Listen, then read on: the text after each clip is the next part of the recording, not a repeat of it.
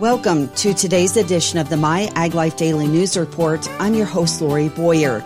In addition to feature reports, I'll bring you a look at regional and national agricultural news. And the show starts right after this. The California Department of Food and Agriculture's Office of Environmental Farming and Innovation submitted proposed regulations to amend the Cannabis Appellations Program to the Office of Administrative Law. Legislation directed CDFA to establish a program due to producer and consumer interest. The proposed regulations would effectively require all cultivation activities, such as planting, growing, harvesting, drying, curing, grading, and trimming, to occur within the area represented by the appellation of origin and requires cultivars to notify CDFA of the use of an appellation of origin. Regulatory documents related to the proposed regulations are available for public review on a program's webpage, which can be found on a CDFA website. Any interested person may submit written comments relevant to the proposed regulatory action. A 45 day written comment period closes at midnight on March 19th. Written comments may also be submitted. In addition to the comment period, CDFA will host a virtual public hearing on Tuesday, March 19th from 11 a.m. to 1 p.m. to allow for oral comment on the proposed amendments. Attendees may participate via Zoom online meeting platform or telephone conferencing. For more information, contact the CDFA. USDA meteorologist Brad Rippey discusses what has so far been below normal snowpack accumulation in the Sierra Nevada mountains and its potential impacts on California water supplies. The biggest concern would be California because of its agricultural importance and population centers in California. They depend on a lot more water than some of the other areas of the West. And we have, as of the end of January, snowpack in the Sierra Nevada just about half of normal for this time of year. The snow accumulation, according to the California Department of Water Resources, just over eight inches at the end of January. We'd like to see at least twice that at this point in the season. Now, the storminess that's occurring now here in early February certainly will help this situation. And there's more storminess on the way for the first half of February. So perhaps we can turn the corner on this dryness that has developed from the Sierra Nevada into parts of Arizona. But in the beginning of February, we still have some snowpack and precipitation concerns in that area of California and the Southwest. USDA meteorologist Brad Rippey. Based in Watsonville, California, Dobler and Sons LLC has announced Jeff Oberman as Chief Operating Officer. In this newly created leadership position, Oberman will drive strategic initiatives while offering support to both Dobler and Sons core farming operations as well as its affiliated companies. Oberman brings a wealth of experience to the industry, working in various executive roles at the United Fresh Produce Association, ProAct, and the California Avocado Commission, according to the company. Dobler and Sons LLC is a fourth generation family owned company with farming operations throughout the state of California. A Dairy Checkoff partnership is putting hot chocolate milk into the hands of students during a pilot with a leading food service company.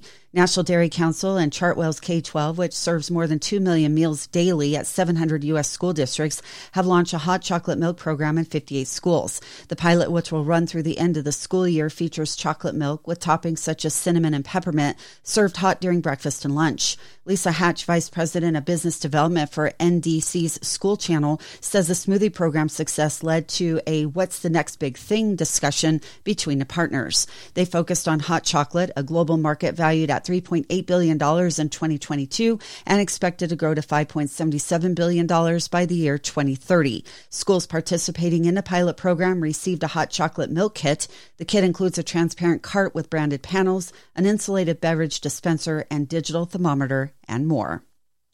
The Placer, Amador, and El Dorado and Georgetown Divide Resource Conservation Districts are administering $4 million in grant funding from the California Department of Food and Agriculture to fund a healthy soils program for agricultural producers in the Central Sierra. This initiative aims to increase the implementation of conservation management practices that improve soil health, sequester carbon, and reduce atmospheric greenhouse gases. This funding will enable free technical and financial assistance to farmers and ranchers within those areas. The program prioritizes small scale producers and socially disadvantaged farmers and ranchers, but agricultural producers of varying sizes and backgrounds are invited to apply. The foundation of the Central Sierras agricultural community consists of small scale producers and family farms, 16% of which are socially disadvantaged farmers and ranchers. An estimated 50 on farm projects will be chosen to ensure more equitable distribution. The Central Sierra Healthy Soils program has committed to dedicating at least 25% of the funding to support SDFRs for which multi-language assistance and services will be provided when necessary.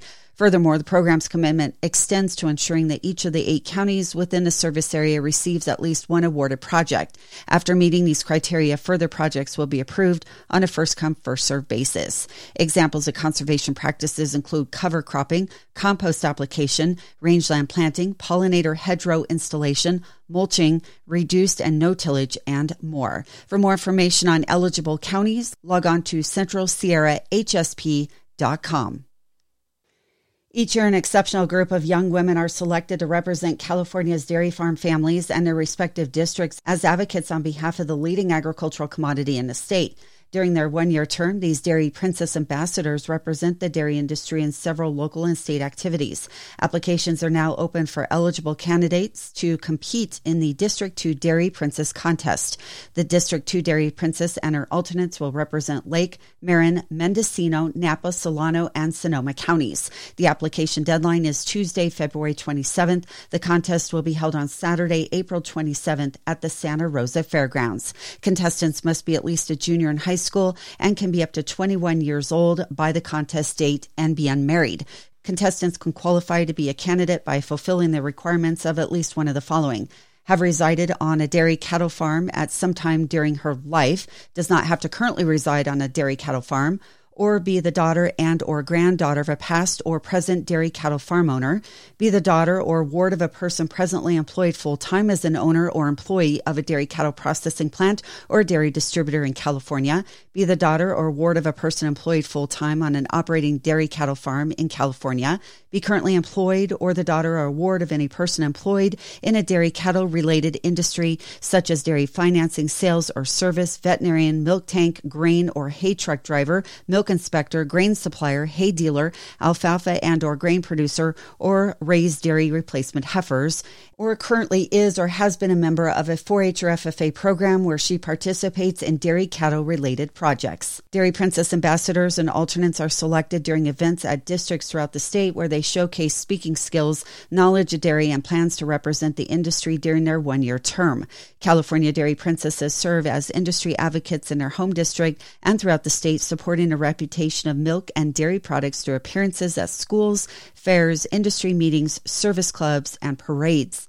The newly selected princesses and alternates will also participate in a mandatory orientation and training where they receive professional development coaching.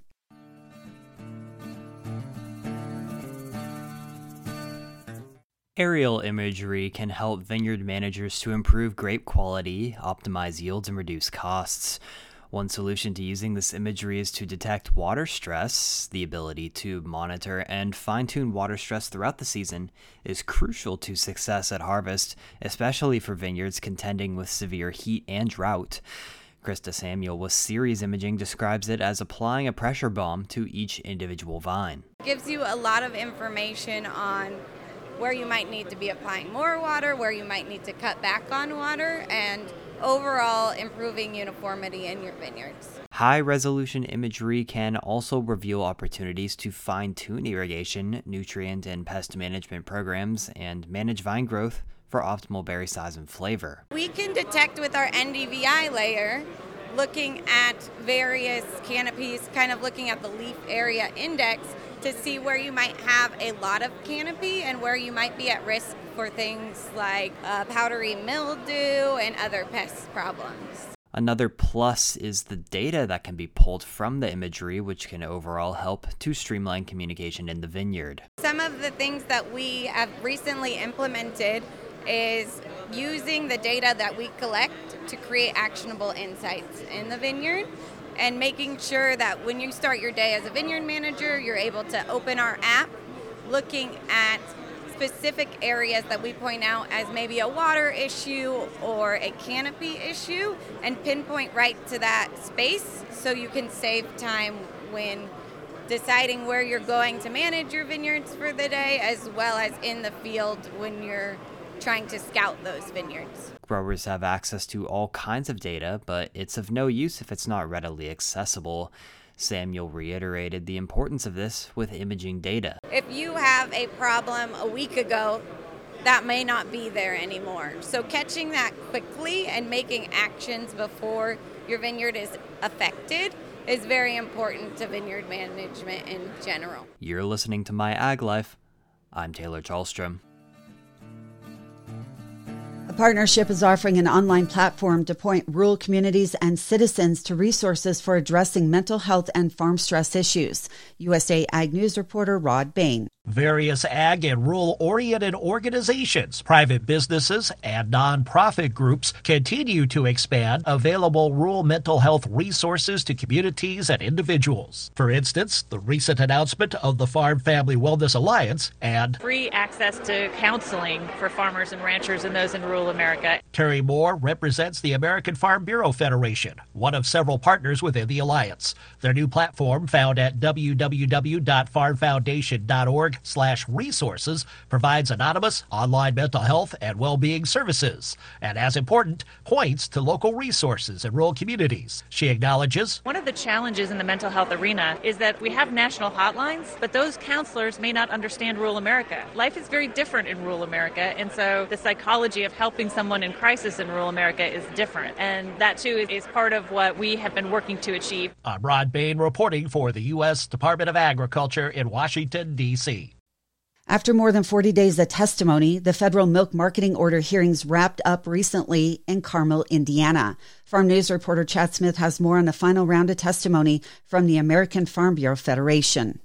The American Farm Bureau Federation offered the final piece of testimony at the Federal Milk Marketing Order hearings. Danny Munch, an economist with the American Farm Bureau, talks about what the testimony covered. American Farm Bureau Federation requested an emergency implementation of the switch back to the higher of Class 1 formula back in the 2018 Farm Bill. There was a stipulation that included a switch from the higher of Class 3 and 4 skim milk price to the average of Class 3 and 4 skim milk price. And what that's done in the recent years is smoothed the benefit between two prices. And in times where the price spread is less than $1.48, it benefits producers, but in periods where the spread is more than $1.48, it creates negative pool losses, which results in lower milk checks. He says farmers have seen significant pool losses in recent years due to high spreads between the Class 3 and Class 4 prices. In December 2023, we surpassed over a billion dollars in pool losses related to the formula change. In November, that was $50 million alone. And in December of 2023, that was $38 million alone. So farmers are still feeling the pinch of the switch that occurred under the 2018 Farm Bill. We read a letter into the public hearing record requesting USDA to implement an emergency switch back to the higher of so that farmers don't face those pool losses for another month. Munch says there's still a long way to go in the reform process. This is only step five in a 12 step process. So we still have a lot of days left in this process.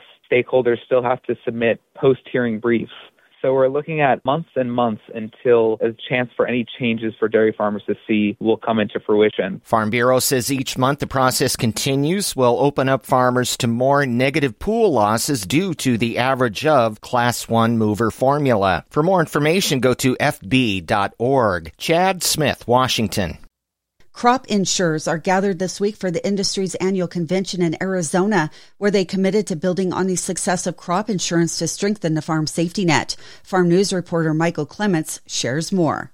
Scott Arnold is the chair of National Crop Insurance Services and chairman of Rain and Hail, the largest crop insurance provider in the United States. Congress has repeatedly voted to strengthen the crop insurance program over the years, laying the foundation for a smart, actuarially sound federal policy. This bipartisan broad support for crop insurance has created a program that not only works for farmers and ranchers in all 50 states, but additionally strengthens food security. Everyone needs farmers to eat, and crop insurance keeps America's farmers growing after regional and widespread disasters. Last year, crop insurance protected more than 540 million acres of farmland, a new record. Crop and livestock liabilities totaled more than $205 billion. Crop insurance is the preferred risk management tool, in large part because farmers know if a disaster were to strike their farm, the crop insurance agent and company adjuster will be there to help them navigate next steps and ensure aid and indemnification is delivered quickly.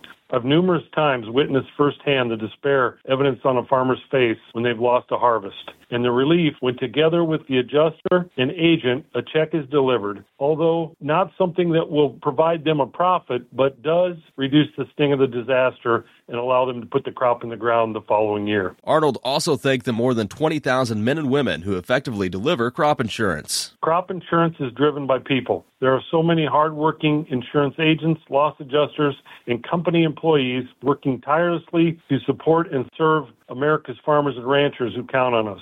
And thanks to this network, together we have always delivered. The Crop Insurance Convention also championed the investments needed to ensure crop insurance remains a strong, sustainable, and diverse program. Crop insurers have never stopped working to improve, strengthen, and make available the crop insurance program to all policyholders. Whether it's outreach to limited resource and socially disadvantaged producers, investments in research and science, or educational efforts on the importance of the farm safety net, crop insurers are building a better future for American agriculture. Michael Clements reporting. This week marks 10 years since the Department of Agriculture created regional climate hubs. The hubs are established to help agricultural producers and rural communities make climate informed decisions. The climate hubs are an important piece of USDA's agenda to address climate change, complementing investments of $19.5 billion through the Inflation Reduction Act, the largest ever climate investment to help producers adopt climate smart practices. Originally, 10 regional locations were established across the U.S. In May of 2023, an international climate hub was added to share best practices, collaborate with international partners, and improve the world's ability to mitigate and adapt to climate change. Today, the hubs form a network of more than 120 climate researchers and communicators who work across the USDA and with partners to support climate informed decisions.